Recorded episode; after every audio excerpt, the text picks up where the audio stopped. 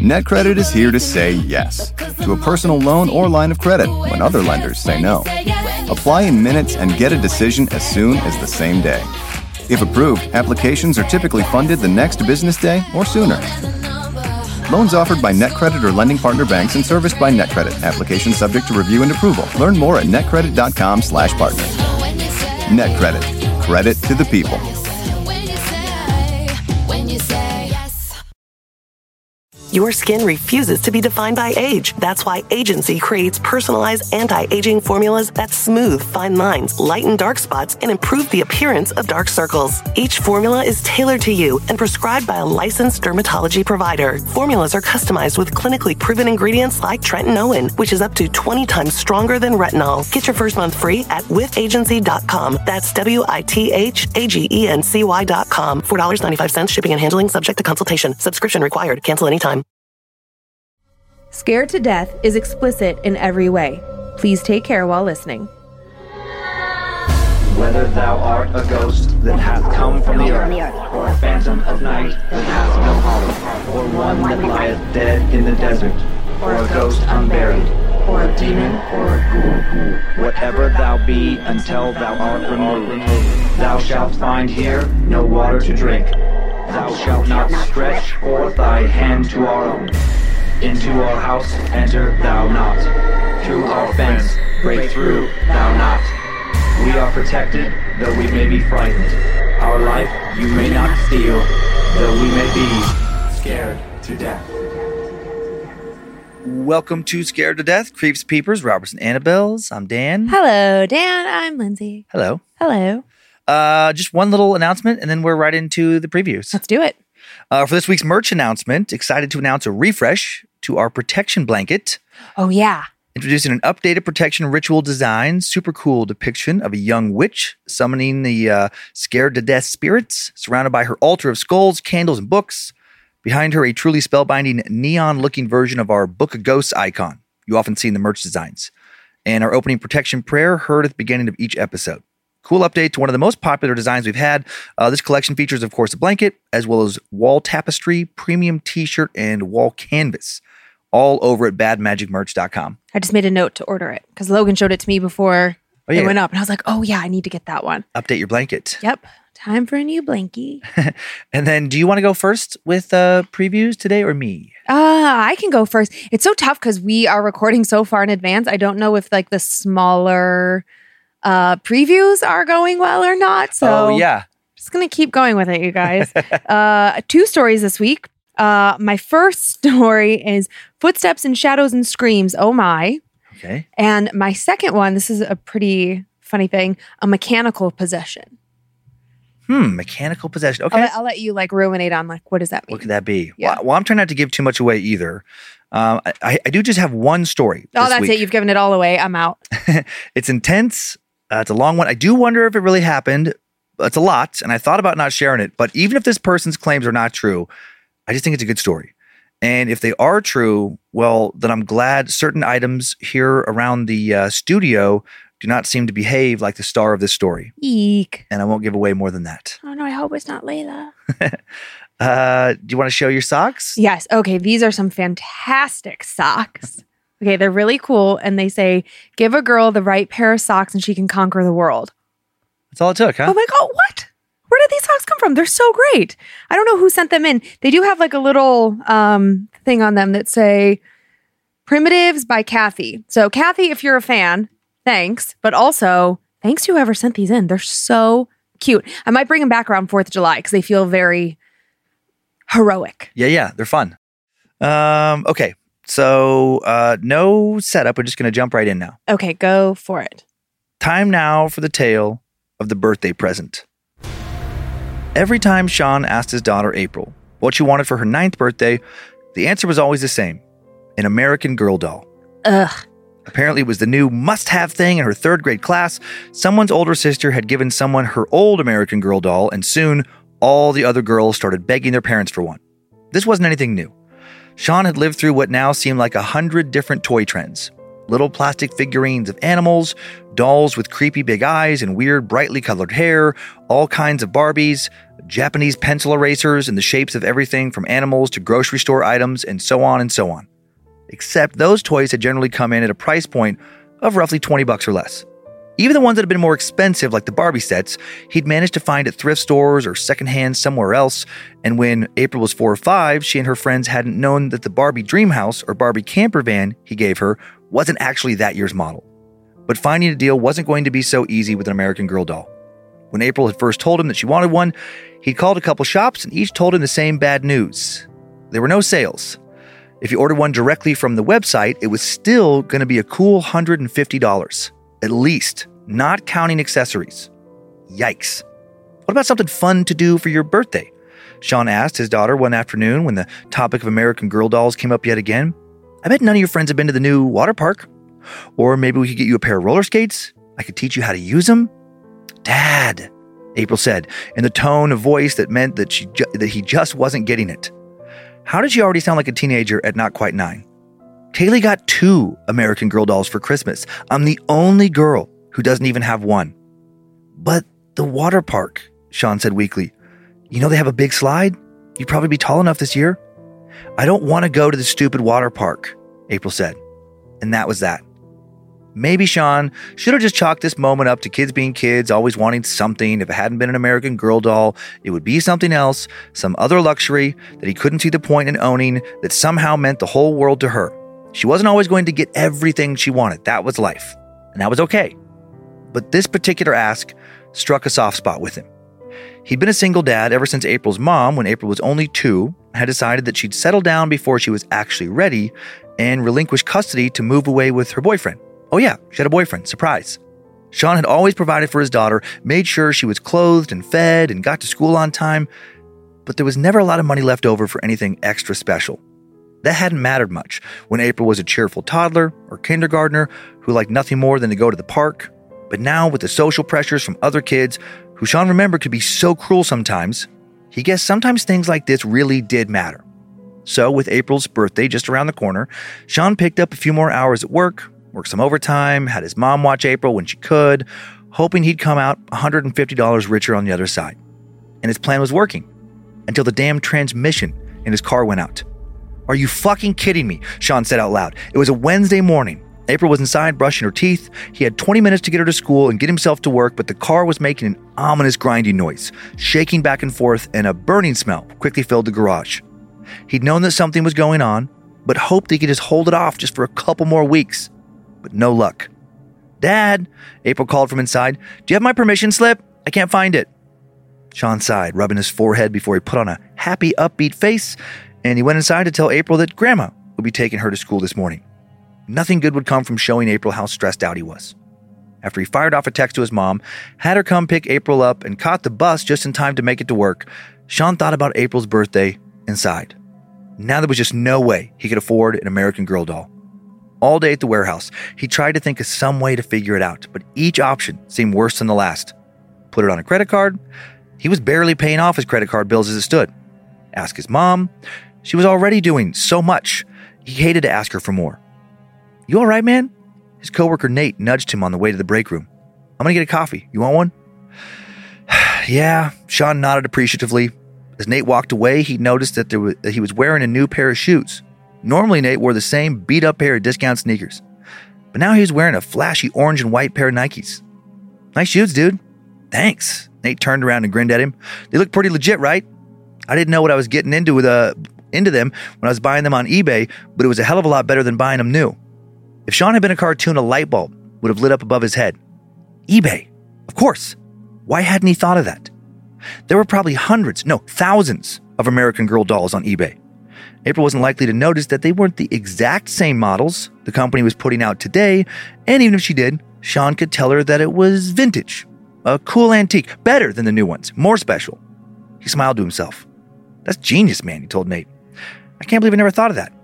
I'm living in the future, Nate grinned, jogging off to the break room. For the rest of the day, Sean felt lighter, more capable. He could do this without breaking the bank. That night, after April went to bed, he opened his laptop and started looking. and quickly grinned from ear to ear. Immediately, he was blown away by the selection. Some of these people appeared to be real collectors, with the dolls still in their original packaging hundreds and hundreds of dolls. Meet Marie Grace Gardner. Originally launched in, originally launched in 2011, Marie Grace is from 1850s New Orleans, meaning she's always up for a swinging good time. Discontinued now, price reflects rarity and condition. And Marie Grace was $300. Fuck. His smile faded. Maybe he hadn't thought this through. He continued scrolling, whizzing past Courtneys and Ivies and Samanthas, all in various conditions, new, good, and fair. And eventually, he got to Marnie. Marnie is an unreleased American Girl doll circa 2007. Though Marnie's creators originally intended her to be one of the core historical series girls, she tested poorly in focus groups, and the prototypes were auctioned off, priced to move. Marnie was only 40 bucks? Weird. Weren't rarities like this generally much more expensive with collectors? Scanning the picture, Sean couldn't make out anything concerning. Seemed to him like a regular American Girl doll, same flat face and small eyes, creamy skin and stiff hair. Apparently, Marnie was from the 1930s, the Dust Bowl era. Sean got why she didn't test well with audiences. There was something a little off about her face. Maybe it was the eyes. They looked a little harsher, darker than the normal dolls. Her mouth seemed to curve into the slightest frown, as though someone had really tried to put the despair and harshness of the times into her features. On one hand, or in one hand, Marnie held a limp Raggedy Ann doll. Sean thought it looked like she'd been abandoned by her parents somewhere, like one of those kids sold off when the parents couldn't afford to feed them. And her stare, she looked almost accusatory. Maybe the designer had simply gotten tired of making happy, carefree girls from historical eras that weren't that happy and carefree. Sean hesitated, but then he convinced himself that Marnie would look just fine in a different outfit. He'd have plenty of money left over to get one, too. So he pressed order, put in his payment information, and closed his laptop, satisfied that he had solved April's birthday problem. He went to bed that night smiling, thinking about the squeals of joy April will be making when she opened this present. He could already feel the big hug she'd be giving him. April woke up the morning of her birthday with one thought in mind. Is she here? She asked Sean as soon as she woke up. Is she here? Can I open her? Please, please, can I open her? Sean smiled. Don't you want to eat your special breakfast first? The worried look on April's face, like she hadn't really expected Sean to get the doll, suddenly melted into joy. Daddy! She yelled, You got her! Come downstairs and see, Sean said, trying and failing to hide his giddiness. Marnie and her accessories had arrived the week before, but Sean hadn't opened them until last night. With April tucked in bed, he'd unwrapped the doll and put in her new clothes. His idea had been almost right. In different clothes, a pair of shorts, and a frilly shirt, she looked almost happy. But he didn't think that April would notice. He really, really hoped she wouldn't. Now April tore out of his hug and raced down the stairs. A moment later, Sean heard her scream with delight, Daddy, you're so silly! He started down the stairs. What am I silly about? She's in my spot, April giggled, eating my special breakfast. A puzzled look crossed Sean's face. What could April be talking about? When he arrived in the kitchen, he saw that April was right. He was so confused. Sean thought he'd put Marnie in the seat opposite. Actually, he was sure that he'd put Marnie in the seat opposite April's. But now Marnie was sitting in April's seat, her hands on the table, staring at them both. Was April playing a trick on him? Or did he just not have enough coffee that morning? Come on, Daddy, April shouted, breaking Sean out of his thoughts. I want to open Grandma's present next. For a while, it seemed like Sean's eBay discount doll had been the perfect gift. April loved Marnie. She carried her everywhere to the grocery store, to the pediatrician's office. Sean had to bribe her to not bring her to school by promising that she could take Marnie wherever she wanted afterwards. And then, when she first started sharing them, Sean figured that April's strange stories about Marnie's life were just that strange stories. Nothing more than a kid making up stories about her doll. They made it seem alive because a part of her wanted her doll to be alive, to be the best, most perfect friend any little girl could ever want.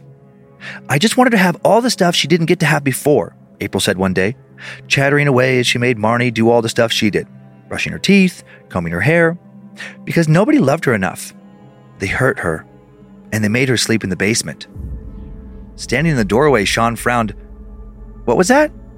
They made her what? Sleep in the basement. They tried to kill her.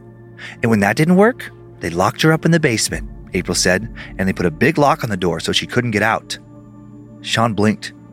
What the hell? April had never talked like that before. Ever. He wondered if this had been in a book April had been reading, or maybe her friends had been making up gruesome stories for their dolls, some strange competition. He asked, Where did you hear all that? April shrugged, spitting out her toothpaste and rinsing her mouth. I guess I made it up, she said. I don't know. It's just a story. Even though April's story was weird, dark, Sean shrugged it off. Mostly. Kids said weird stuff. With April at school and with friends, there was no way of knowing what she could have picked up or where. But despite thinking he'd pushed her story about Marnie out of his mind, he thought about it again a few days later. April's story about Marnie resurfaced when it was around 10 p.m. when Sean got home one night. His mother had been watching April but had to leave around 9:30, and Sean had reassured her that she would be fine. April would be asleep upstairs and Sean would be back before she ever figured out she'd been alone. And then when he got home, the house felt strange. That was the only way he could describe it. Strange. Felt like walking into a place that hadn't been used for a long time, like a dusty old attic. Except he knew that April and his mother had just spent an evening there, having dinner, watching TV. It was like some odd, depressing gloom had settled in the house. In the foyer, he quickly shipped, slipped off his shoes and hurriedly tiptoed up the stairs to check that April was sleeping. He was worried about her, and he had a panicky feeling that he was going to walk into a room and not be able to find her. But there she was, sound asleep, and the sick feeling that had just begun to creep into his stomach vanished. Now he went back downstairs for a snack. But the whole place still felt strange. Maybe he thought it just felt different because he felt a little strange himself. He wondered if his blood sugar was low or something. He made a mental note to start packing a snack when he was working doubles. He couldn't go on burning the candle at both ends like this forever. It wasn't, oh, shit, shit, shit. He sucked in his breath and winced. He'd stepped on something sharp, but in the dark he couldn't see what it was. Hobbling to get a grip on the counter, he fumbled with his other hand and shone a phone flashlight down on his foot. A small ceramic shard stuck out of his heel. Evidently, it had been sharp enough to pierce through his sock. Wincing, he gritted his teeth and pulled it out, trying not to make a sound so he wouldn't wake April up. Then he noticed the brownish dust on the bottom of his foot. What was that? Following his phone's flashlight, he looked around the kitchen and saw that the jar they kept cookies in, normally in the pantry, was smashed on the other side of the kitchen. Had April tried to get some cookies when his mom left? Smashed it? But if she did that, wouldn't she try to cover it up somehow? She knew she'd get in trouble. Something wasn't right about all this. The jar was practically smashed to smithereens, too, and not smashed like it had fallen, smashed like somebody had purposefully destroyed it. While thinking about this, Sean now noticed the tracks. Little smudges of brown dust and what looked like smears of chocolate chips heading away from the kitchen, like a fucked up version of the Hansel and Gretel trail through the woods. The tracks were left by what looked like someone walking up on two legs, but someone too small. Goosebumps broke out all over Sean's arms. The prints were much too little to belong to April. And why would she have trailed cookies upstairs if she was trying to be sneaky? None of this made sense. Heart sinking, he followed the trail through the kitchen doors to the living room, then back around to the foyer, and saw that they led upstairs. Somehow in the dark, he had missed them the first time he passed by. Or maybe he wondered, and shuddered at the thought, what if they hadn't been there the first time he passed by? Swallowing hard, he crept upstairs again. If he strained his ears, he thought he could very faintly hear the sound of rustling, like somebody moving through the rooms just ahead of him. Then at the far end of the hall, he saw a blurry figure move out of sight, and, as though it knew it was caught, start to turn around. Daddy! Sean almost yelled, but composed himself just in time. April looked at him from her bed, then rubbed her eyes, squinting. Is it time for breakfast? No, honey. Sean sighed. His heart was still thumping hard, but putting April to bed was now the most important thing he needed to do. He didn't want to show her how stressed out he was. And now he couldn't see anything at the end of the hall. Had he imagined it all?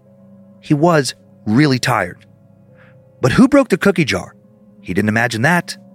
His heel throbbed as if to remind him of how real that was. After putting April to bed, he went downstairs, cleaned up the cookie mess that still really creeped him out, and then practically collapsed on the couch. He was too tired to think about anything anymore. The next morning, he decided to let the cookie jar fiasco go. If it was April, he wouldn't get after her, not this time. If it wasn't her, well, he didn't like to let his mind go there. He hoped this, he hoped this would just be an odd one time thing. Maybe she was sleepwalking and grabbed a cookie. That had to be possible, right? But what about the little footsteps? The thing he saw move in the hallway? Thinking too much about all that made his skin crawl. So Sean did his best just to not think about it. In the days that followed, he just tried to focus on the positive. April had never been happier. She loved Marnie and kept thanking him for getting her. Life was good, great even. But a couple weeks later, everything changed. The day everything changed was when Sean picked up April from school and she was crying. She wouldn't explain what was going on. And when they got home, she ran up to her room, grabbed Marnie, and threw her down the stairs, still in tears. April, Sean shouted, run up the stairs after. What's going on? What's wrong? I I I was having lunch with Sarah and Lyric and and they told me that Marnie was a fake. She's not a real American girl doll. Sean's heart dropped to his stomach. Hey, that's not true, he said. She is a real American girl doll. She has the accessories and everything. No, April wailed. Lyric went on her phone and got on the website and showed me that Marnie isn't even there. Jesus, Sean thought to himself, nine year olds have phones now? He didn't think that was something he would have to contend with. Wrapping April in his arms, he said, I know she's not on the website. She's actually a special version, a version you can't even buy in stores. That's how special she is. Nuh-uh, April said, shaking her head. Everybody was laughing at me. They said I had a knockoff and they felt sorry for me. Suddenly, Sean's body blazed with anger. He was going to have a word with someone at the school, maybe some parents too. This was outrageous. How about you go play in your room? He told April. I'm going to make a phone call, and then maybe we can go online and buy some cute accessories for Marnie. Would that make you feel better? Yeah, April said softly. She gave Sean another hug and went into her room. Now Sean didn't have to hide the angry look on his face. Those little fucking assholes, he thought as he charged down the stairs. Those little fucking asshole kids probably had big asshole parents. That's where they get it, right? Sean ran numerous scenes through his head that involved a lot of yelling, maybe some punching, no one at school ever teasing his daughter for anything ever again. At the bottom of the stairs, he stopped to pick up Marnie, but she wasn't there. What? Sean looked around. He had just seen Marnie on the foyer floor when April threw her down. But now, nothing. Sean spun around looking all over. He didn't see her. He walked into the living room. Could she possibly have tumbled that far from the bottom? Then, as he peered into the kitchen, he heard a pantry door swing shut. April? He said. You know it's not time for dinner yet. Daddy, are you saying something? April's voice was coming, of course, from upstairs. She was still in her bedroom. Sean's blood ran cold. Whatever had just closed the pantry door was not April. And though his entire body was telling him to turn the fuck around, get out of the house, go to his mom's with April under his arm like a football, he had to find out what was going on. He flashed on the night that the cookie jar was broken, and on the time April told him that Marnie had been locked in the basement by some family who never loved her, who had tried to kill her. He tried to tell himself he was just tired, and when you're tired, you're not thinking right. You get paranoid. But he knew that pulling some more doubles to pay off the repair of his car's transmission could not explain why he had just heard the door close. Slowly, he moved forward, heart pounding louder and louder. Then he raised his hand to grasp the doorknob of the pantry, held it while standing perfectly still for a moment, and then flung it open. The automatic light came on immediately, showing no Marnie. Obviously, he thought to himself, because Marnie is a doll, and dolls don't just walk around and close doors. But then behind him, he heard the softest giggle. What the fuck? He blurted out, spinning on his heel so fast it made him a bit dizzy. Marnie was in the middle of the kitchen, sitting with her back against the island, her eyes fixed on him. Holy shit, he muttered, his heart now hammered in his chest, making him feel nauseous. He stared at Marnie, waiting for the doll to do something move, try and attack him, let out a scream, flash a creepy grin. But nothing happened. Marnie was still. Outside, a neighbor started up their lawnmower. He heard April put on some music upstairs. It was a normal day full of normal things happening, but he knew deep in his soul that whatever was happening with Marnie, not normal. There was a creepy look on her face, maybe a slightly different expression than she'd had before, a strange blankness that was somehow also hostile. Sean flashed again on what April had said about her. They made her sleep in the basement. They locked it so she couldn't come upstairs at night. They tried to kill her. Sean wondered now if maybe she hadn't been talking about the doll's backstory from the Depression, but about what had happened to the doll at its previous home. Did the last owners realize that something was really wrong with Marnie, and that before getting rid of her, the only way to keep them safe was to lock her up at night? If she was that dangerous, why didn't they destroy the damn thing? Maybe they tried to. Maybe they tried to kill her. And how would this thing tell April all that? Sean laughed out loud. What the hell was he doing? She was a doll. Sean needed to think clearly. What was really going on? He had no idea what to do. There wasn't a parenting book for this kind of thing. And he was sure that if he asked anyone, even his mom, for advice, she'd say that he was crazy. Maybe he was cracking up under the pressure of being a single parent. Fuck. Sean decided to message whoever sold him the doll. If the old owner knew something about Marnie, maybe they would help him. In the living room, he opened his laptop and started typing. Hi, there is something very wrong with Marnie, the American Girl doll you sold me. Did you ever have any odd problems with her? Did she make strange noises or Sean felt embarrassed writing all this, but he didn't know a better way to phrase it all. Did she ever turn up in places where no one had left her? Almost as if she moved there herself. Did you ever lock her up in a basement or try and destroy her? I know how all this sounds. But was there anything unusual or dangerous about this doll that I should know about? Please tell me, ASAP. Then he hit send. He waited for days, but there was no reply. In the meantime, he did something he never thought he would do. He locked Marnie up in the basement. He still wasn't ready to just outright get rid of the doll. He didn't want to deal with April's anger and sadness over that. He thought at least that putting the doll in the basement would buy him some more time to think about what was going on. That it would be the safe thing to do in case there was something dangerous going on. He told April that Marnie would have to stay in the basement for just a few weeks at the most. He made up a lie about how, you know, he got an email from the manufacturer that there were some defects. There was a small chance that if you pressed on the doll in the wrong way, a part inside of her could actually catch on fire. And John wasn't going to take the chance that April could accidentally push that at night and be badly burned or worse. He was pretty proud of the story he made up. He assured April that uh, she would be back up from the basement as good as new in just a few short weeks, tops. And during those weeks, Sean would monitor Marnie a bit, see if there was something truly crazy going on or if it was him. His plan did not work out how he had hoped. April quickly became pretty depressed. She was listless in the mornings when Sean woke her up from school, eyes drooping like she hadn't slept much the night before. When he picked her up, her face was often red and puffy like she'd been crying. The smallest things seemed to send her into tantrums now, tantrums she hadn't had since she was two or three. And even when the tantrums were about random things, like what they were having for dinner or if she could watch TV past her bedtime. They always ended up coming back to the same subject Marnie. You have to let her out from the basement, Dad. April screamed, her face a rigid mask. She doesn't like it in there. She's going to be so mad at us when she comes back. When? That was the word that frightened Sean the most. When she comes back, not if. Eventually, when April would get upset and yell at him about Marnie, he started yelling back, even though he told himself that he should never yell at a nine year old. Wasn't fair to her. He worried he was being a bad father, but he couldn't seem to help himself. He felt an odd new stress, something stirring below them, pacing, waiting. And then one night, about a week after April had first come home crying, when she was throwing another tantrum about the damn doll, he snapped. Fine, April, fine. You want me to get the goddamn toy? I'll get the goddamn toy. I'll get it and I'll throw it away. This crying all the time is not okay. It's just a toy. He was still ranting as he banged down into the basement, the weak overhead light throwing everything into different shades of shadow. Marnie was sitting exactly where he had put her a week before. He reached out to grab her, and she grabbed him back. Fuck, he yelled, but he didn't let go. With both hands, he grabbed the doll by its midsection, pinning its arms to its sides. As he charged up the stairs, he thought he felt a force pulling him backwards, trying to make him fall down the stairs. With a roar, he charged past it, tumbling through the door and out into the hallway floor. This thing is dangerous, he said to April, who was now looking at him with an all encompassing panic. He waved Marnie around. This doll is broken. April was sobbing. She was begging him not to throw away Marnie. As she cried and pleaded, Sean began to tear the clothes off the doll, thinking that if he just took the clothes off, if he took the accessories off, he could see that it was nothing more than a hunk of plastic and fabric, nothing to be afraid of. Maybe the stress of his life was cracking him up, and he was keeping his daughter away from her favorite toy for no good reason.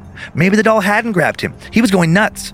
But then once he ripped off the shirt and shorts, he dropped Marnie, and a scream stuck in his throat. The first thing that hit him was the stench. It was like someone had thrown open the doors of a slaughterhouse. But by far the more terrifying thing was the doll itself. Its torso, which should have been a skin colored fabric, was covered in rusty reddish stains. Around the reddish stains, he could see punctures, like stuffing leaking out of them, like someone had stabbed it and then maybe hurt themselves. They'd bled on it. Or somehow, Marnie had bled. Daddy, stop! April begged, tears streaming down her face. Please, Daddy, stop. I'll be good forever. I promise. I won't ask for anything ever again. Come on, Sean said, leading April by the arm. The new doll dangled from his other hand. He made a mental decision to throw it away somewhere far from their house. Something was really wrong with this thing. As he ran from the house, he started not being able to tell which was his daughter's arm and which was the doll's. They were both heavy, both squishy, both warm and human like. He got Marnie buckled in, and threw the doll down on the floorboard of the passenger seat. By the time they got to his mother's house, Sean was breathing raggedly, his vision blurry. After they both got out of the car, he looked through the window onto the floorboard in front of the passenger seat, and Marnie was not where he'd put her. and then he raised his head just in time to see something disappearing into the woods at the edge of his mother's property. What the fuck? He took April by the hand, quickly walked her to the front door. Sean! Mary Ellen, his mother, came to the door as soon as he rang the bell.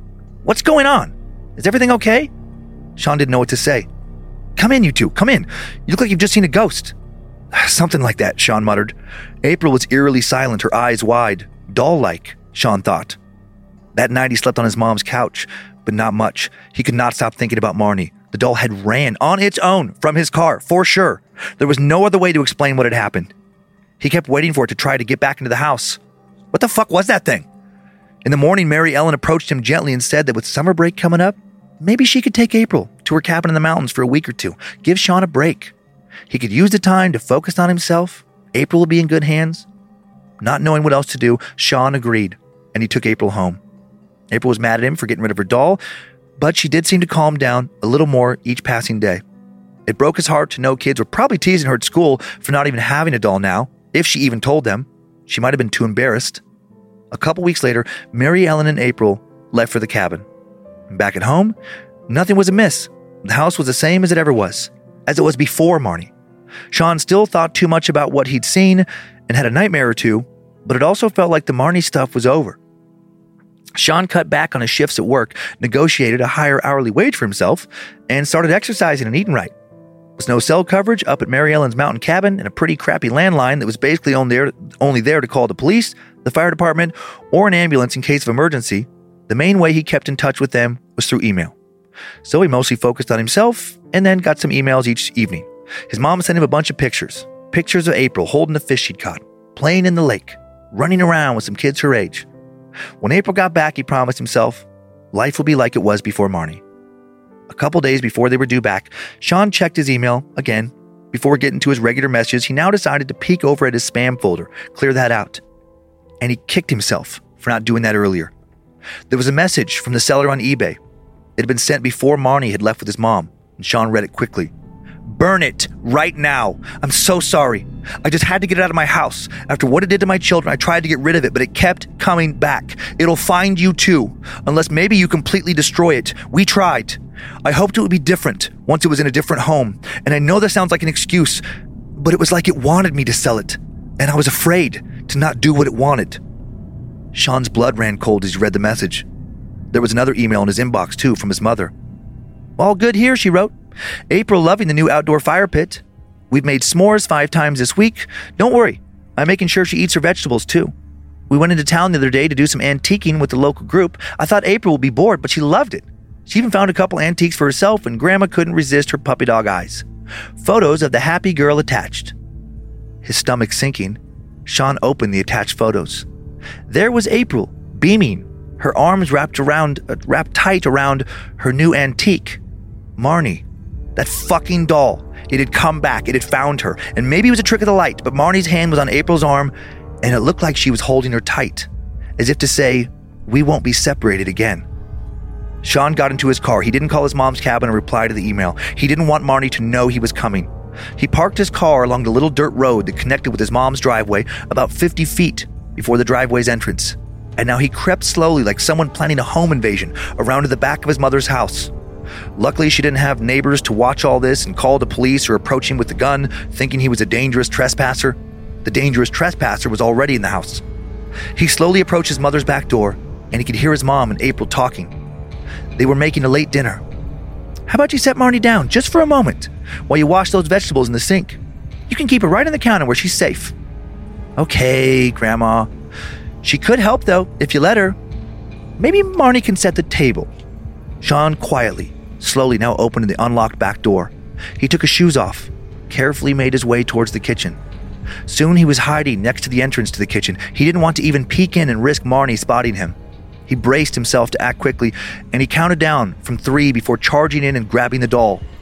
Three, two, one. Sean raced in, and his mother let out a surprised yell, and April turned with a shocked, silent expression and dropped the carrot she was rinsing off. Marnie turned as well, and her expression changed. She looked surprised and then angry. She jumped down from the counter, and Sean pounced on her as his mom yelled, Sean, what are you doing? He grabbed the doll and pinned it to the floor, but then Marnie turned her head and bit him. ah! He yelled and flipped the doll over on his back, on his back, and put his knee down on it. His mother and April could see the doll struggle, hear it make this animalistic growling noise. Mary Ellen grabbed April and they backed away in terror. Oh my God! His mother gasped. Mom, do you still have that barrel out back you used to burn stuff? She nodded. Grab some gasoline now and matches and meet me there. Sean grabbed the doll by the back of its neck, choking it, and then squeezing both its arms together with his other hand, he lifted it off the floor. When he did, its legs kicked. It tried to wiggle like a fish you've just pulled from the water. He ran out the back door and towards the barrel and then threw the doll down into the bottom. The evil little thing screamed and desperately tried to claw its way out as his mom ran over to the big metal container with gas and matches. Go back in the house and stay with April, he yelled. He didn't want them to see any more than they already had. He didn't want them to see any of this. He doused the doll with nearly all the gasoline as it continued to furiously try and escape, making the same crazy growling type noise. He grabbed one of the matches and then he heard the voice of a scared little girl. No, no, Daddy, please, please don't. It wasn't April, it was Marnie. He looked in, she made the sweetest face she could. She looked so innocent all of a sudden. And just for a moment, he almost set the match down. He felt like he couldn't go through with it. Maybe she was somehow just a scared little girl. Then he remembered the email. I was afraid not to do what it wanted. No, no, no, this was a trick. He struck the match and threw it into the barrel. There was so much gas inside that fire shot out almost like it was an explosion. And he heard Marnie scream and thrash. It felt like she would never stop screaming. And then the scream faded as the sounds of thrashing stopped. Sean finally peeked over the edge when the fire became greatly diminished, and at the bottom, Marnie was unrecognizable. Everything made of fabric was reduced to ash, and her plastic shell was melted into a big lump. She wasn't moving, but Sean did think he could hear a faint groan. He went over and grabbed a leftover paving stone his mom had from some retaining wall project in the garden. He carried the heavy thing back to the barrel, lifted it above his head with all his strength, and then smashed it down as hard as he could into the lump of melted plastic that used to be the doll. And that was it. Marnie had been destroyed. Sean would now use the extra money he was making for therapy for both him and April for months. Life still wasn't easy, but it was over.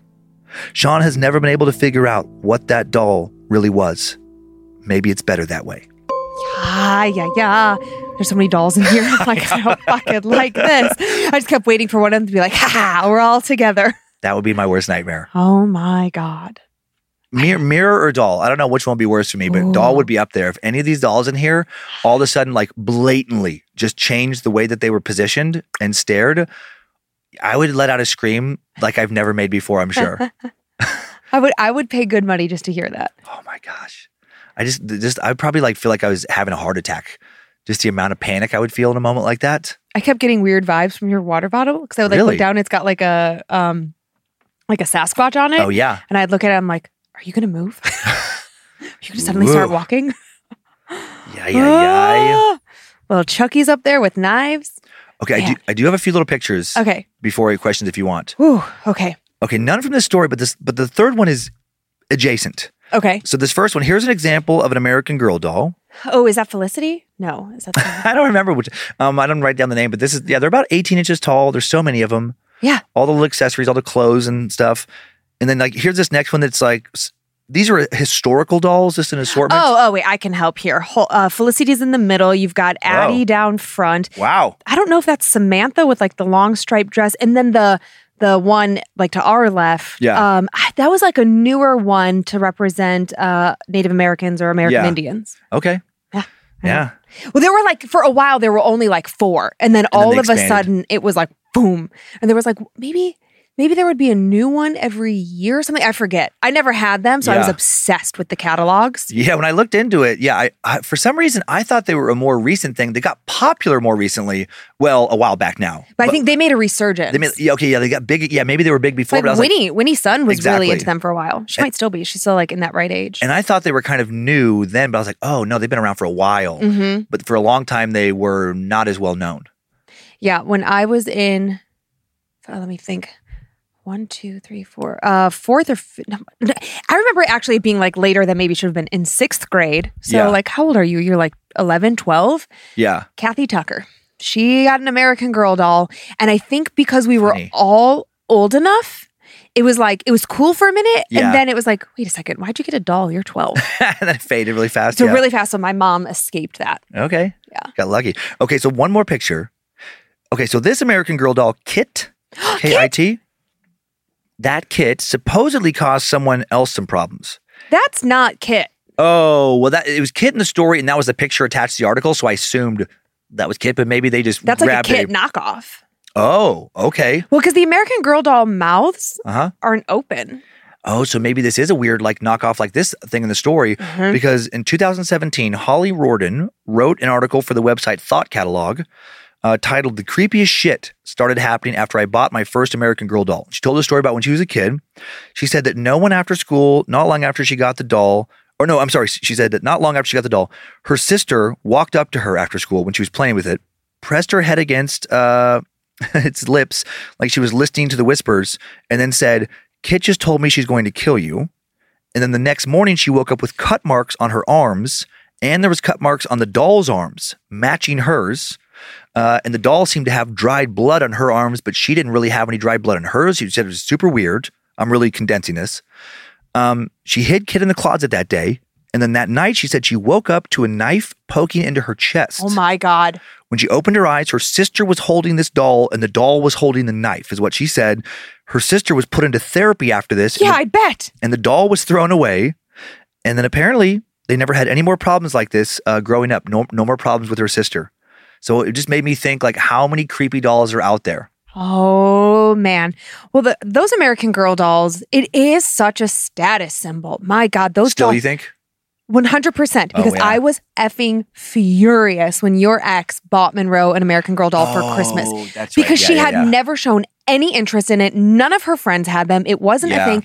And I was so pissed because it's like she doesn't need a $150 doll that she's Yeah. probably going to get a marker out and draw on its face or get out scissors and give it like some terrible haircut. So I refused to buy them. But it just so happened that that year, Barnes and Noble, of all the places, they had these like, um, they were American Girl dolls made by Yeah. the same company, but it was like their like B line. So they were less expensive. Oh, So I remember this. I could buy like two of them Yeah. and it still would be the cost. If, well, we, but I purchased it, we paid for Sure. two of them and it was still less than one doll. So I got like the accessories and everything. Yeah. And then I think for her birthday, your mom bought her like a gymnastics one with like a little gymnastics set. I'm so glad we didn't spend more money because six months later, she didn't give a fuck. That's what I was gonna say. And it was all Shopkins all day long. Shopkins was the one I liked. Well, it was easy. They were small. They were Uh-huh. cheap. You could buy a lot of like you could make a robust gift without Yeah. breaking the bank. I I remember laying on the floor in Monroe's room with her with she had her Shopkins out, and it just uh it was so cute. Like when they because she had so many because they're just these little tiny things. Yeah. And just all these goofy little like there would be like a like a peach and yeah, like a little a toaster. Yeah, just all these random things with little Yeah. eyes and mouths on it. And she would have like a Shopkins army that would Yeah. like these little scenarios with like one Shopkins army versus some other toys or something. Yeah, because like our kids' birthdays are so close to Christmas, they would just get like bombarded. All their gifts would come Yeah. at once. So it, I remember your mom would be like, "Okay, well, here's my contribution to the kids' gifts. Can you go shopping for it?" And she would send me Right. money, and I was like, "Ho ho, Shopkins!" like it was just.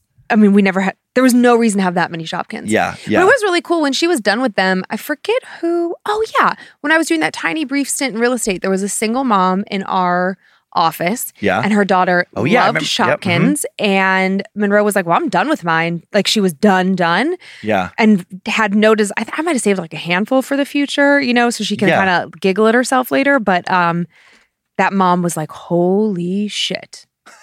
yeah. Jackpot. Jackpot. Man. Wow. So- what was the expensive toy for boys that you would have Uh, wanted when you were a kid that you maybe didn't get? Oh, a- the, the one like I a G.I. wanted. Joe thing? Yeah, well, Star Wars figures, same Mm. thing. The one I wanted that I didn't get was the, uh, and I remember for years it was like the toy. And I've talked, it wasn't even just in, just in Riggins too. I remember talking to other guys in college, Yeah. and they remembered this. It was uh, the Millennium Falcon. Oh, it's still a thing. Yeah, there was Because like they make like a limited number of them, I believe, every year. So Oh. it's still like I will see like my friends who now have young boys giving them Millennium Falcons Whoa. for like Christmas, and the kid doesn't give a shit. Dad's like, yeah, yeah, yeah, because I remember it was like it was pretty big.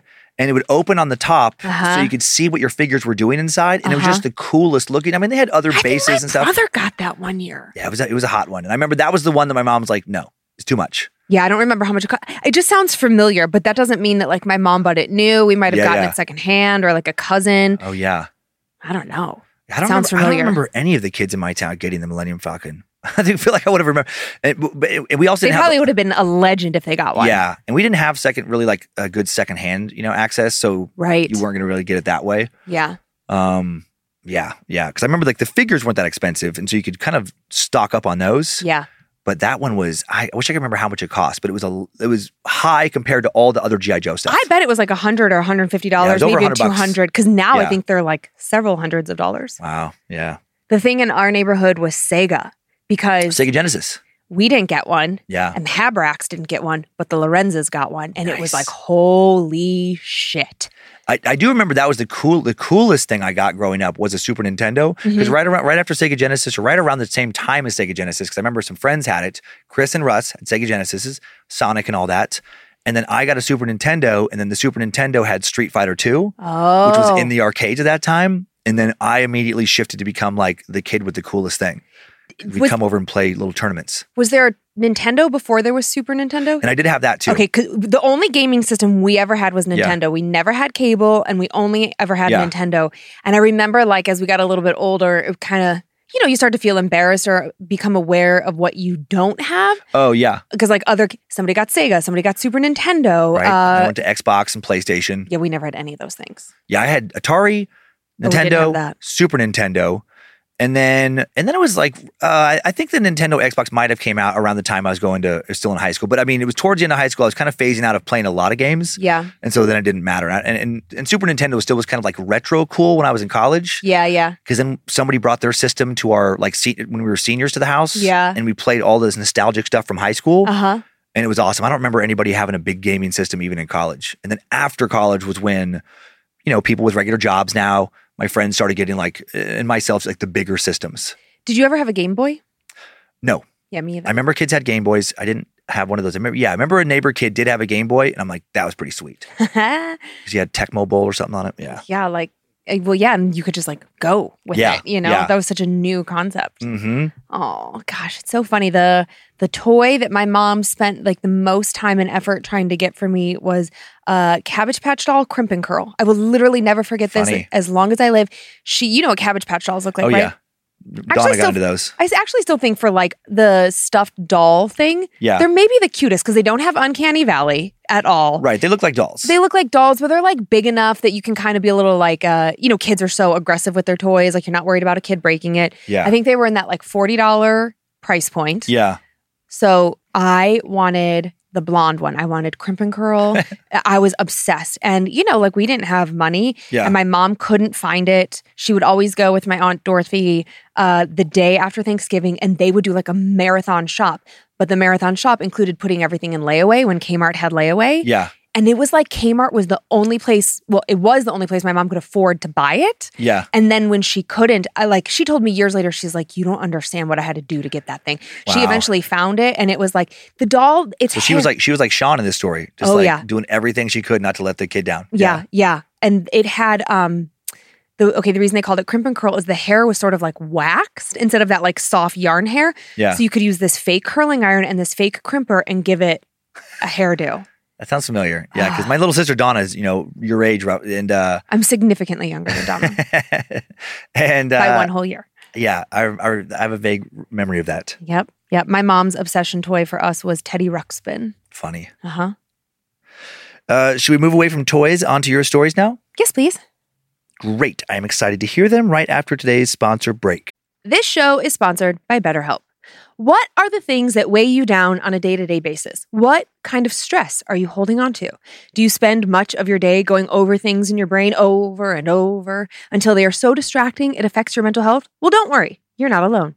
We all carry different stressors, some big, some small. When we keep things bottled up, the results can be negative.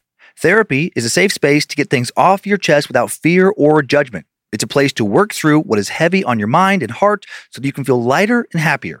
I'm always holding on to something. It's the way my anxious brain works. I'm continually worried that I've done something wrong, that I've hurt the feelings of someone I love, and that I have let someone down. I'm stressed that I'm not being a good enough mom or wife. I panic that our life will implode at any given moment and it'll all be my fault. Thankfully, I have an amazing therapist who helps me talk through each of these scenarios. After each and every appointment, I feel lighter, happier, and more capable of showing up as my most authentic self. Get it off your chest with BetterHelp. Visit betterhelp.com slash scared to death today to get 10% off your first month. That's betterhelp, H-E-L-P dot com slash scared to death. NetCredit is here to say yes to a personal loan or line of credit when other lenders say no. Apply in minutes and get a decision as soon as the same day. If approved, applications are typically funded the next business day or sooner. Loans offered by NetCredit or lending partner banks and serviced by NetCredit. Application subject to review and approval. Learn more at netcredit.com slash partner. NetCredit. Credit to the people.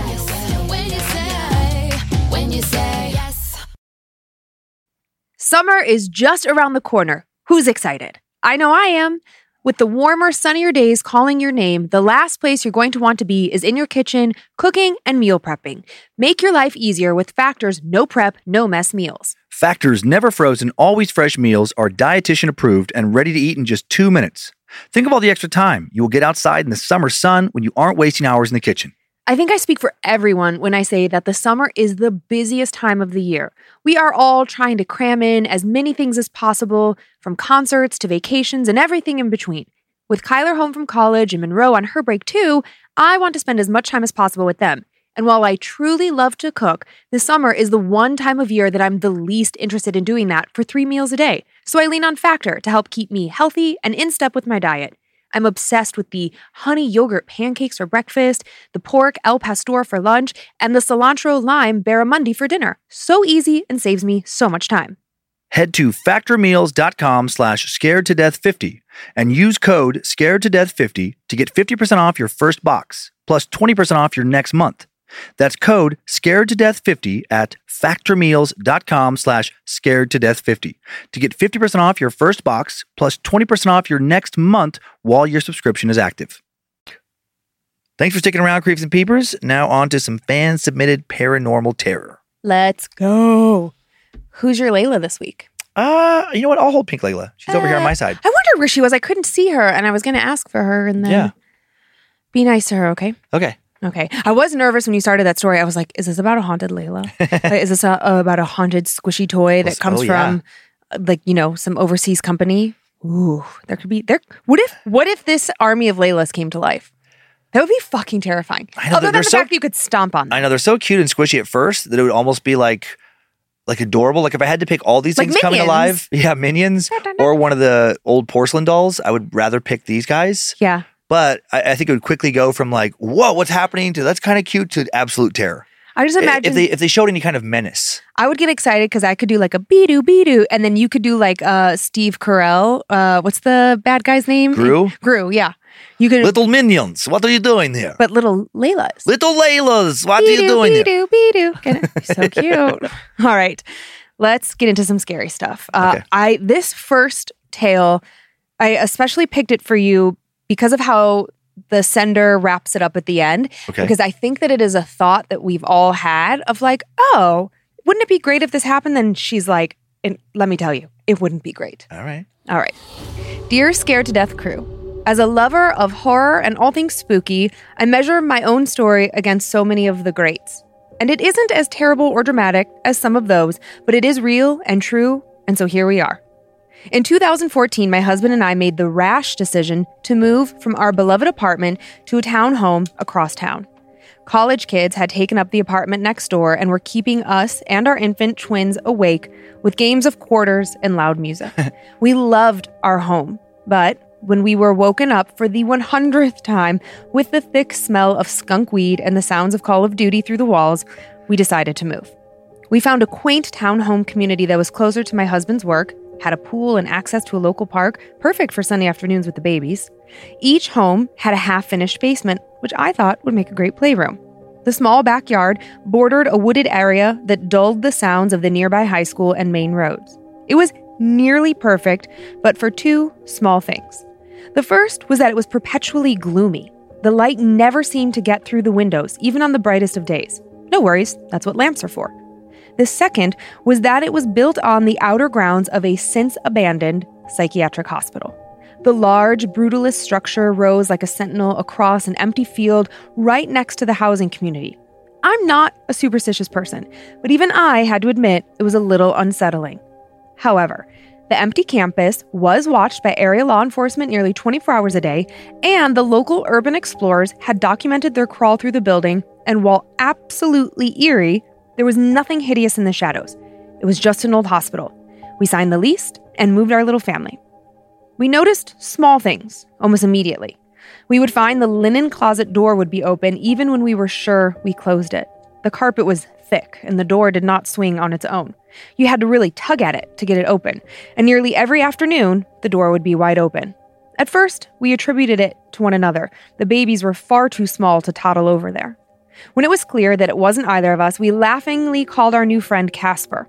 It was sort of funny then, nothing to really note, a party story that would go over well with friends and glasses of wine. Then the walking started. I was staying at home with the twins while my husband was at work, and I would often hear the sound of someone walking upstairs from bedroom to bedroom. Again, thickly carpeted, it was hard to imagine that this was natural. But maybe it was the neighbor? Sure, it sounded like it was directly over my head, but I suppose if the neighbor was walking around, maybe the sound could have traveled. The perpetual dimness was starting to become more annoying. Every time we would come home, it was like a race to get the lights back on, to beat back the gloom that seemed to suck the life out of our space. The pretty toy room that I had filled with bright fabrics and lamps seemed more dreary each time I brought the kids to it, and eventually we stopped going downstairs altogether, choosing instead to set up toys in the living room where the light was a little bit brighter. I started feeling anxious all the time. I would beg my husband to come home during his lunch to relieve some of the crushing nervousness I felt. I reasoned that it was simply the byproduct of being a stay at home mom. I was bound to feel anxious and depressed being home alone all the time with these two small babies for company. It was difficult to get out with both of them, and we were a single car family. Isolation can do terrible things to a person. But then I saw it. It was mid afternoon. The babies were upstairs napping, and I had lied down on the couch to have a snooze of my own. It had been 40 minutes when I woke up. I sat up, swiped the sleep from my eyes. I listened. The babies were still asleep. I then saw a person walk from the bottom of the stairs straight into a wall. Person should be used lightly. The figure was made entirely of thick, gray smoke, transparent, but only vaguely. I couldn't move. I was frozen in place, having seen the most bizarre thing I had ever seen to that point in my life. It was definitively human shaped and moved with a purposeful gait, directly into the wall. I finally stood up and began to investigate. It wasn't the shadow of someone walking around outside. I checked the yard around the house. It had recently snowed and nothing had disturbed the powder layered around the house. The hallway where it had moved through was now icy and felt heavy, but that could have been the cold seeping through the front door. Nothing could explain what I saw, but while incredibly disturbing, nothing awful had happened. The babies woke up and everything was, more or less, normal. I told my husband what had happened, and we both agreed that perhaps it was nothing, a remaining figment of something from a dream, or maybe something conjured up from a sleep deprived mother of twins. Things escalated quickly from there, though. Independently of one another, my husband and I would see something dark in the hallway upstairs. Not a figure so much as something unnaturally dark absorbing the light around it. We would hear knocks and bangs and try to lash- rationalize it until we simply accepted that this was something that was happening and we started to look for a new rental. The walking from room to room continued. Others began to hear it as well, pacing above while the kids played on the floor. We didn't see it at the time, but the children were also starting to suffer from something. We can see it in photos now. Their bright, clear faces started looking blotchy and pocked with scratches. Dark circles appeared under their eyes. My son started having night terrors, screaming relentlessly at least three times a week. Rocking and soothing him wouldn't break him out of the spell as he cried as hard and as loud as he could. My daughter wouldn't settle into her crib and would lay for hours staring at the walls instead of sleeping. We finally reached a breaking point. I had actually gone to divinity school at Yale previous to having children. I felt competent to set out to try to cleanse my house with some authority. It was nap time, and the children slept peacefully in their nursery. I gathered up holy water, salt, sage, and some prayers and prepared to walk through the house, blessing and claiming each room. I'll be honest with you, I half thought that this was ridiculous. I also half thought that I'd completely lost my mind. And as I walked from room to room, beginning at the children's room and moving down through the basement, I felt almost certain that I had hit some sort of postpartum instability that should see me committed, perhaps to the abandoned asylum just across the field. I got to the final room, the unfinished part of our basement. A collection of cardboard boxes, the washer, dryer, and utility sink lined the walls. I raged the sage I raised the sage stick and the smoke curled around the exposed light bulb that hung from a chain in the ceiling. I began praying and asked for whatever it was to leave. The air was still. I said that this was our home and stated and started to say something about Jesus when the entire dryer began to shake. The whole machine, the entire machine rocked violently, quickly, loudly, and then stopped. I stood absolutely still, my hands shaking. My resolve simultaneously crumbled and rose. I repeated my words, but nothing happened. Time seemed to stand perfectly still. I walked slowly backwards, and when I got to the door, I closed it and, fi- and finally turned to bolt for the steps. As I got to the top, there was a slamming sound from upstairs. It sounded like a car had hit our house, and our babies began screaming, and I blindly flew up to the nursery. Both children stood up in their cribs. My son's sleep suit was unsnapped, his soft chest showing a deep red scratch down the front of his body. His sister, I then saw, was pulled up on the side where I could pick, not on the side where I could pick her up, but on the other side by the wall. She stared into the corner, her screams beyond those that I had ever heard her make when she was tired or hungry. This was pure terror. I gathered up both my kids in my arms and ran downstairs. This day, I happened to drive my husband to work and our car was in the lot. I ran out, put the babies in their seats, and left the complex. I called my husband as we tore down the road. I cannot imagine what it was like at the other end of that call. I drove straight to my mother's house across town and literally never went back. My husband disassembled the cribs that night and brought them to my mom's. We slept on the couch there until we could bring our bed over and move our possessions into storage. We terminated our lease early, paying the penalty with what little savings we had. We tried to explain our reasoning without sounding completely insane. We landed on saying our neighbors were too loud, which is when we found out that our neighbor had also left suddenly, if not as maniacally, months earlier. Our children are now nine. We bought a home and have never experienced anything like that again. I used to imagine what it would be like to live in a haunted house and had once thought it would be a spooky and little titillating tale, like a great story to tell. But it's not. It makes you question everything your sanity, your beliefs, your relationships. It makes you fear for your life and the lives of those most precious to you. It takes the last refuge of safety in your life, your home, and turns it into a place of unknowing and unwelcome terror. Ooh, that's a good story. It was a good story. Very well written. yeah, beautifully written, truly. Yeah.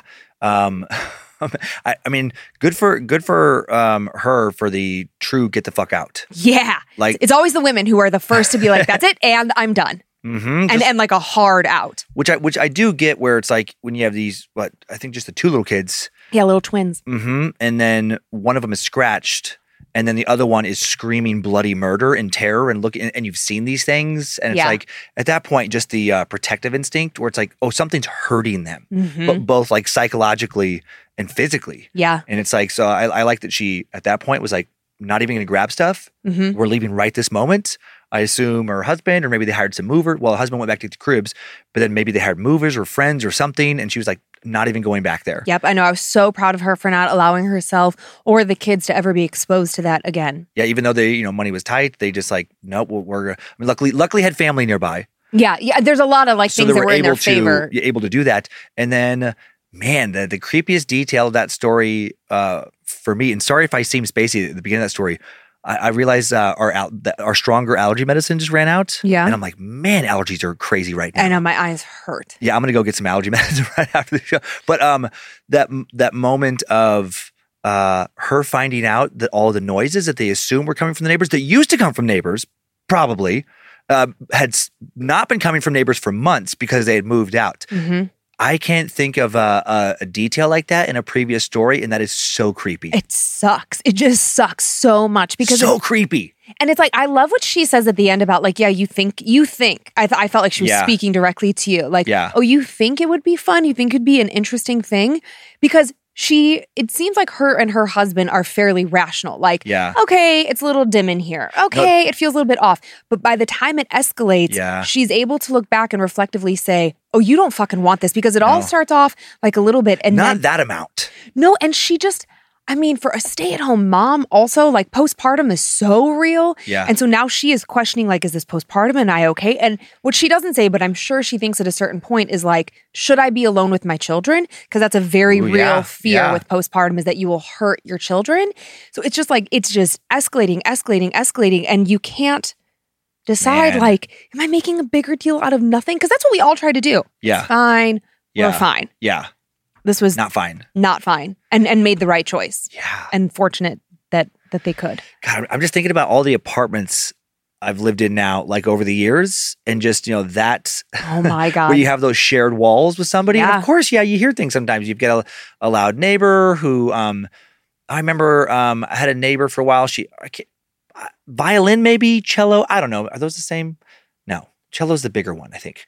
Yeah, cello's the big one. But like some some musician like that, some classical music, uh, uh, or not musician, uh, instrument, yeah and she would practice. So of course you would hear that coming from you know through the wall. yeah And you know, I've been in like hotel rooms where you hear like a, a loud TV. Just recently, uh, when I was in Phoenix, whoever was next door, I don't know if the walls were a little thinner than normal at this hotel, but I could hear them, you know, animated chatter. yeah I could hear the TV, and then to hear all that stuff, and maybe also combined with the bad feeling in your room, yeah and you've like seen like a few Mm-hmm. shadows then you call down to the front desk in that scenario and like, hey, can you tell the people in room blah blah blah to kind of keep it down? And they're like, no one's in that room.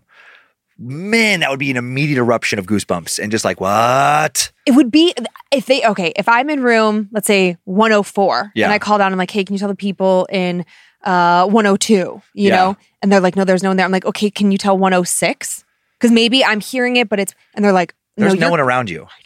that would be the worst Now, now my brain's going horror movie and just making everything terrifying. And then I just hear like a weird voice now come through the front desk and like, you're alone.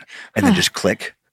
Yeah. hey chihuahua Grab your stuff and you leave as fast as possible. hope to god that you're not Yep. in like some house of mirrors that you can find your way out Ah, easily Man, you don't even take the elevator. You just take the emergency exit. You run down the stairs as fast as you can. Yeah. Yeah.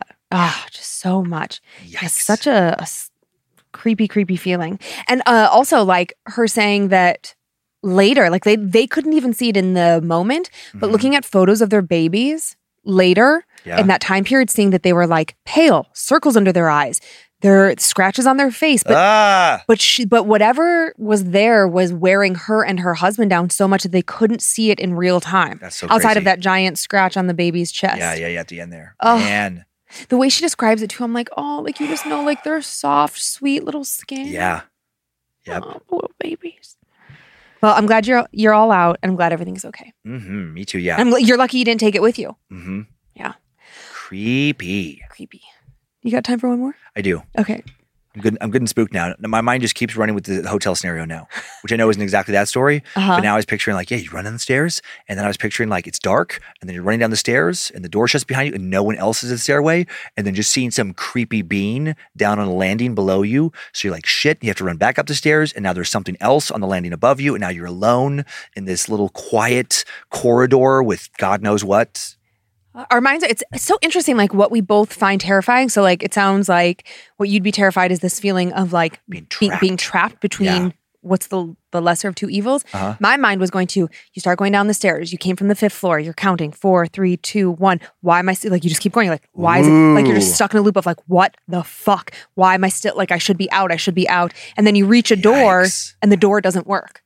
You're just Ooh. you're just like like the shape of a door and you're pushing. You know that like long metal bar that you push Mhm. and it's just nothing's happening. I was I love I love that we're building these little scenarios now. Yeah. I was picturing after spiraling going down floor after floor after floor after floor, like you said, and you're like, okay, it's been a dozen floors, and you're freaking out and you're sweaty, and then you push the door and it does open, and you're still on the same floor. Ugh. Just a weird. Yep. At that point, you have to like in a in a movie, you're hoping to God you're dreaming. Yeah, exactly. Oh man. We should write a horror movie. I think we do a good job. Yeah. All right. All right. You ready for one more? Yeah. Okay. Are you gonna focus? Yep. it's so hard not to keep running with those scenarios. hmm Okay. Last one. Howdy, Dan and Lynze. Howdy. Howdy. Lynze recently mentioned you haven't had any stories from the Dakotas. Well, I can fulfill that wish with my personal tale. I am a religious person and a member of the Church of Jesus Christ of Latter day Saints. So I believe in the power of good that comes from Christ, but also that there are other powers, maybe more chaotic powers. I like that description. Mm-hmm. In this world that we can't understand. This upbringing has made me a skeptical believer, meaning I know there are things I cannot fully understand, but I don't believe in something without logically studying it first. Now, on to the story. It was August before my senior year of high school, 2017. God, I'm so old. I was an awkward dude in high school, the nerdy, nice guy that was always overlooked by girls. So when my friend Matt told me he knew of a girl that wanted to go on a date with me, I was excited. That following weekend, I was picked up by Matt and his girlfriend Molly, and my date for the night, Katie. Living in North Dakota, there's not a lot to do. so after wasting time at Walmart being immature hooligans, we decided we needed the next thing to do. And that is when Molly threw out the idea of going to a haunted farmhouse. Katie chimed in quickly and said that Molly's idea was a bad one. Matt and I were curious, asking why we shouldn't go. She told us about the time she had found an abandoned farmhouse and wanted to take some pictures of it. While she was looking through the barn, she had found a horse bridle. Thinking it was cool, she took it with her. As soon as she left the property, her car headlights turned off on their own. Her seat started to adjust itself, moving forwards and backwards, and then her light started flashing on and off. She turned around, took the horse bridle back where she found it, and then left. After hearing the story, I was a bit skeptical, but not wanting to be a jerk on the first date, I decided I wouldn't say anything, and off we went to the haunted farm. By the time we got there, it was fairly late and completely dark. Though nothing felt off, no weird feelings, just a dilapidated old house with some barns in the middle of nowhere on a dark night. While walking around to the front of one of the barns, I did hear a knocking noise coming from inside. Just two quick knocks. Not wanting to be that guy and guessing it was probably just the wind, I said nothing. Besides that, nothing did happen until it was time to leave. As we were walking back to, back to Matt's truck, he decided to scare the girls by remote starting his truck with his key fob. The girls jumped and screamed by the surprise, but then quickly we were all laughing as we climbed into the truck. As soon as Molly climbed in, the last one to do so, the automatic headlights on this four month old truck turned themselves off, and this caused an instant panic. Matt began messing with the lights, trying to get them to stay on, but they just wouldn't. Then the wipers turned on, moving in random and sporadic patterns across the windshield. Then the air conditioning turned off by itself, and then the cab lights turned themselves on and off. Besides our screams and yelling, all we could hear were the wipers smudging across the window. We could only see what was inside of the truck because the flashing headlights made it impossible to see outside. And then the whole truck just shut off. In the back of my mind, I was still trying to be skeptical, assuming Matt was playing a joke on us. But even after putting the key into the ignition and trying to start the truck, it wouldn't turn over. Even worse, on the monitor screen, a warning appeared that read, Damaged key. Please replace key. This was a brand new truck. Molly finally flings open the door, tosses something, I don't know what, out, and with that, the truck starts right up and all the malfunctioning stops. We drove away in tears and shock while Molly apologized profusely. Fast forward three weeks, and the four of us are hanging out together again. We're driving late at night in the middle of nowhere, North Dakota, this time in Katie's car, the same car she originally took to the farmhouse. And without warning, the horn starts blaring. I mean, full go, nonstop. It was like someone was laying into it and never planned to stop. Then the hazard lights turned themselves on. Knowing very little about cars, I had the idea that we could unhook the battery and then restart the computer within the car. We pulled over and did just that, but as soon as we hooked it back up, the horn and the lights started up all over again. And they didn't stop. Even when Katie's parents came to save us, her dad drove away with the lights flashing and the horn honking. Over the course of the next few weeks, the car was constantly in the shop and it was never able to be fixed. A few years later, I was hanging out with Matt again and asked him about all of those experiences, seeing if he would finally confess to the best, longest prank ever. he remained firm that he had nothing to do with the weird things that had happened. His brand new truck we were in had to be sold shortly after that because it experienced problems of the electrical kind that could never ever be fixed. I know enough about cars that those issues in that way don't just happen like that. And two, and, and to happen to two completely different vehicles simultaneously, both after going to that old farm, none of it makes sense. Joe. Joe, thank you, Joe. Yeah, that's another story. I don't think I don't know that we've heard something like that where um, something gets into a car and just causes like all these weird electrical issues because I mean, I guess it could be a computer or something, but if it was just like a fuse or whatever, I mean, in my experience with like car stuff, like it, generally, if something goes bad, it just goes out. Right. It doesn't go out and in and out and in. I mean, I know that can happen, but then to have multiple things, and when he said the, I wish I could picture how the windshields were moving like erratically. Yeah, like, I bet it was like, Yeah, like different speeds and things. yeah. you know, just Yeah, like, yeah. like what is happening? Yeah, that whole th- and then yeah, si- two different cars simultaneously, but both connected to the same place, and then the same story Mhm. of uh, Katie. I think was the first one who talked about the thing happening in Yeah, previously. she took the the horse bridle, and then Yeah. Molly took something we don't know what. right, But what what- weird. what I, I was like, oh, so my vibe was the property is trying to keep them there. So if because they took something, so like if you're going to take something, we're going to keep you. So you can't take anything from this property because both times when they let go of whatever it was they they tried The to steal, stopped. Yeah, then the car was fine. I mean, later, yes, there still were Yeah. problems, yeah, but I was like, well. It, because to me, it's like, oh, you would have just been stuck there. I was imagining, talk about horror scenarios. You're just like, you know, Molly like stole some necklace. I don't know. She's got it in her pocket. She doesn't want to let it go. And they're they're stuck in this car, and it just keeps getting worse and worse. And he was saying like they couldn't see anything out the window because of how the lights were strobing on and off. And then the next thing you know, there's like something on the truck that Yep. like is shaking the truck. And and now she's too scared to roll down the window and throw out the thing, even though that would be the best thing to do. Like yeah. You're just trapped there. It's never gonna let you go. It's never gonna end. That would be so creepy. hmm Because that feels like a fairly like normal kid thing to do. You're out late at night driving around, and then you're like, "Ooh, it's that abandoned building." Yeah, yeah, yeah. Oh man, uh, you're talking about like the old like because you said like a haunted barn, right? I think yeah, like a- yeah. like it sounds like basically like an old um homestead. right, old homestead. it did also make me think. Um, Kyler was showing me memes last night up in his room, Oh, yeah, I heard you two giggling like two little girls. It Mm-hmm. was so cute. and he did show me like this video. This it was like a haunted house sketch about, from this old Comedy Central show. I don't know how old it is, but older, like called I think Nathan for You was the name of the I show. know it. Logan, have you did you ever see, watch Nathan for You? I love Nathan Fielder, man. He's so like he's so meta with some of his. He has a I think it's on HBO. It's a series that he just came out with. It's so like I'll have to explain it to you. It's so good. Yes. Okay, okay. So you might have seen this sketch. It was one where I think the pre- I didn't really watch the show a lot, but I've seen sketches. But he goes to businesses, and I think sometimes they're real businesses, or maybe they're real, um, and, and and acts like this marketing exec, or like like I'm going to improve your business, Okay. and then just you know throws like crazy ideas at them, but then they actually like execute them. And it was a haunted house, and he's like trying to figure out how to make it scarier. So he's like, "Well, what if you actually make your the people going to your house like want to sue you because it's so scary?" And he's like, "I don't know, that seems like a bit much." He's like, "No, like make them think like they're gonna die." And he's like, "Well, that, I don't know. That you know seems like a lot." He's like, "Yeah, but it'd be really scary, and it would get like the word out about how scary your place is." So they get this couple to like beta test this haunted place, and they're this couple they're going through it, and it all seems to be like standard haunted house fare. People jumping out of shadows, chainsaws chasing them, and they're yelling and stuff. And then all of a sudden they have they act like they're somebody who works there is breaking the fourth wall and comes out like, "Excuse me, ma'am, ma'am, we got to stop, stop, stop, we got to stop down." And Nathan's with them, and she's like, uh, "Did she touch you?" Like this other random haunted house character, and she's like, "I don't know, maybe, yeah." Okay, okay, we we, we got to stop this. Here, come in here and come in this room.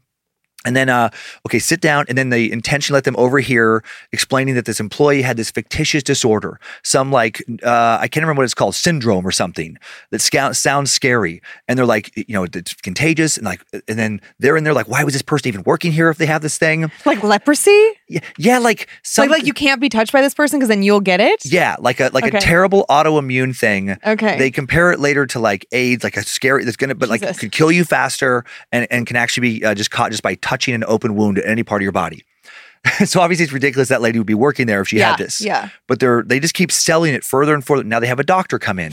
now they have now they get like uh they say like okay this is this is bad this is worse than we thought. Um, we don't want to scare you. Um, we're gonna have you come in with us in an ambulance. So now they go into an ambulance. Now they're driving this couple around. They get to some place that's uh, supposed to be the ER, and then before then they're like, hey, go around to the back of the hospital. We can't have you coming to the regular ER. And they're just like, what is happening? Are they scared? They're getting scared. This is great. Doors open in the ambulance, hazmat suits. And, and, and, now- Nathan is acting like he's scared too. Everybody here is scared. What's going on? We need some answers. We demand answers.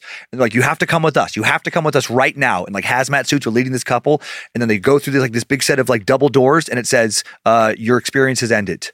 Like your haunted experience has ended. Oh my God, that's great. And he's like, "So are you scared?" And they're like, Yeah. well, I thought that was such a fun, like haunted house twist on a sketch of like, well, you were scared. I mean, you thought you were actually going to die. That's pretty great. That's good. Yeah. That's good. Sorry, that's probably a lot, but I just had to wanted to share that. Well, it was very cute listening to you and Kyler last night. I was like, uh, I'm going to bed. And then I just hear literal giggling. yeah, it was fun. Kyler has a great laugh when he really laughs because he has like a typical like haha, you know, like Sure. sure that's funny. But when he laughs, God, it's, Yeah. I love it so much. He loves weird memes. hmm yeah, he's your child for sure. This one's very quick, much quicker than that. Last one I shared, I thought it was so funny. Just a meme, not a sketch. Okay, I'm just kidding. It was a picture of this kid who looked like Lex Luthor from like the Superman stuff, like bald but kind of like a like an evil genius size skull. Yeah. and this- and the meme said, I've been using acrylics to slowly build my skull size higher and higher as every day I go to the library and check out 10 new books. he was like just waiting for someone to say something. And if they really did that, that would be, I mean, what crazy dedication just to get a reaction out of the library people. But I just love the idea of somebody just book after book and their That's so skull is obviously getting bigger. That's pretty great. Uh, do, do you want to do some Annabelle shout outs? Sure, sure. I would like to thank the following Annabelles for supporting us on Patreon, letting Dan tell us about weird memes and funny uh, little videos. Sure. Uh, Mandy Burl, Ashley Riley Jean, Alexander McClellan, Hadil uh, El Sadie, Kane Porter, Harmony Johnson, Hannah May, Dark Chaos, Christina Johnson, and Bailey Hatch. Sweet. Sweet. And I would like to thank the following Annabelles Kiera Early or Kira, uh, Dylan Crane, Red Wolf or Care Morin, Alicia Dermond, Jason Frederick, Ali Laurie, Champond Rendon. Champagne? Well, it's C H A, it's champ with A N D, like champ and combined. Oh, that's a misspelling. It's supposed to be an E at the end. Oh, Champagne Rendon. Sorry about that, friend. Uh, now, this is this another misspelling? Is this spoofy or spoopy horses? No, it's spoofy. Okay, spoofy horses. Lorenzo Martinez and Juliet St. Clair. I love that name. Juliet st clair Okay. Well, Daniel, Yes. I'm gonna do my spoopy shout outs. Now, this episode will air at 11:45, the stroke before midnight Yeah. on 5:16. So it means when many people are hearing this, it'll be your birthday. Oh yeah. Happy birthday! Thank you. You're welcome. And now for the rest of them. To Mr. Poo Stained Butt Sweat from your swan. Happy birthday. You're a gift to this world. Without your humor, hard work, and compassion, life would be that much dimmer. I love you, weirdo. This is like how we talk to each other. True. I love it. To Jasper, Dexter, Max, Lily, and Kaysen from your dad, Chris. You are the best little bunch of crotch goblins I could ever ask for. love you to the moon and back Fun. to Chloe from Thomas. Happy belated birthday. I was late per usual. I hope you had a great day. Looking forward to many more years of celebrating you. I love you. And to Sheena from Sheena, happy birthday to myself and our illustrious leader, Oh, That's you. That's so nice. in case you were wondering. it wasn't for me. Uh, and that is our show. Thank you for continuing to send in your personal tales of terror to my story at scared. You can email us for everything else, info at scared. Thanks to Logan Keith and Tyler C for the work on social media with Ryan Handelsman and his team, and to Logan again for running badmagicmerch.com. And thanks to Logan for producing and directing today, Zach Cohen for custom soundbed creation, Heather Rylander for organizing the My Story emails, and to our book editor, Drew Atana, for polishing and preparing listener stories for book number four. Thanks to producer Sophie Evans for finding the only story I told this week. Subscribe to Bad Magic Productions on YouTube if you would like to watch his show. Follow us on Facebook and Instagram if you want more content and pictures that accompany episodes at Scared to Death Podcast. Also at Scared to Death Podcast for TikTok for highlights from TikTok. episodes. Make us TikTok stars. And if you don't want to hear more ads, if you want monthly bonus episodes, check out our Patreon and get the entire catalog ad free and so much more. Enjoy your nightmares, creeps and peepers. Hope you were scared to death. Bye. If spirits threaten me in this place, fight water by water and fire by fire. Banish their souls into nothingness and remove their powers until the last trace. Let these evil beings flee through time and space. Evil may pass through, but has no home here within, scared to death.